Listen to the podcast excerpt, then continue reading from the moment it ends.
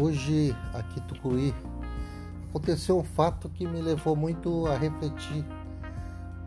Um, uma moça teve que ser transportada num carro particular para outra cidade porque para fazer hemodiálise porque aqui no nosso município existe um hospital chamado Hospital Regional que é para atender toda essa região do entorno do lago da usina de Tucuruí, mas não tem um aparelho de hemodiálise, não tem condições de atender as pessoas com, com essa característica de doença. O hospital que já está aproximadamente 30 anos sob a administração do governo do estado, um hospital que estava foi entregue ao estado totalmente aparelhado, com salas de cirurgia, equipamentos diversos. E hoje a gente vê o hospital totalmente sem condições adequadas para atender os pacientes. E passaram-se aproximadamente 30 anos, e a cada ano que passa, as condições hospitalares vão se deteriorando.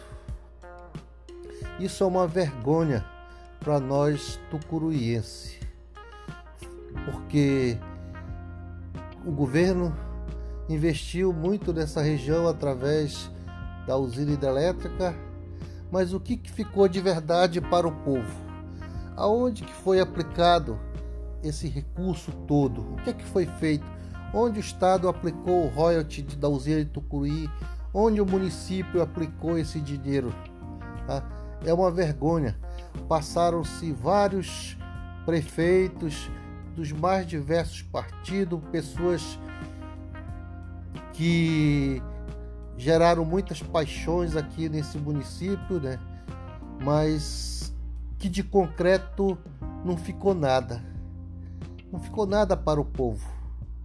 Um hospital municipal que foi acabado, não foi terminado a sua obra que não tem condições de atender minimamente um, os primeiros atendimentos de internação, a pessoa vai para a UPA e se precisar de uma internação não tem condições do hospital municipal de acolher essa pessoa.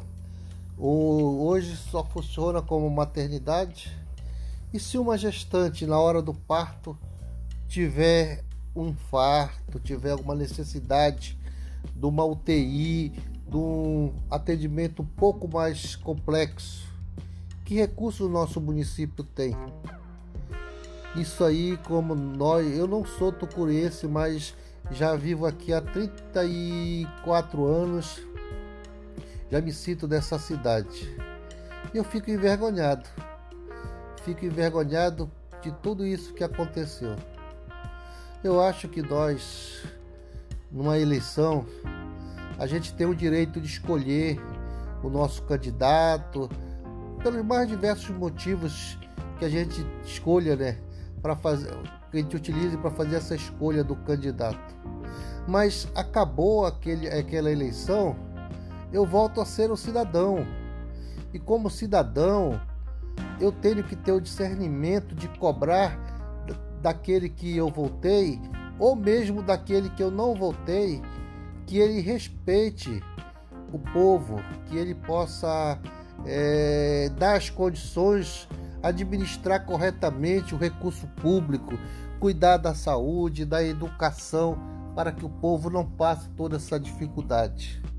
O que nos entristece muito é isso, é que a gente vê que as pessoas escolhem um candidato e se tornam apaixonados por ele. São incapazes de olhar os erros deles, as coisas que estão fazendo de errado e continuam defendendo ele, mesmo diante dos erros que a administração dele está fazendo. São só elogios, só procura elogiar, elogiar. E em contrapartida também do outro lado, aquelas pessoas que amam o outro candidato que não foi eleito é só crítica, só não consegue fazer o elogio, não consegue olhar as coisas boas. Enfim, eu acredito que a gente tem que buscar um equilíbrio para que realmente a necessidade do povo possa acontecer, para que nós, como povo, sejamos respeitados.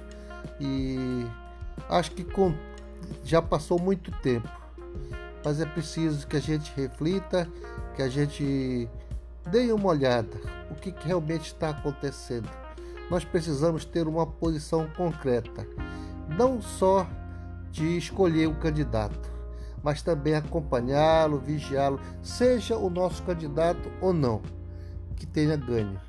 Mas que a gente possa cobrar que ele execute a sua função que foi colocado lá, que é administrar corretamente dignamente para o interesse de todo o município, de todo o povo.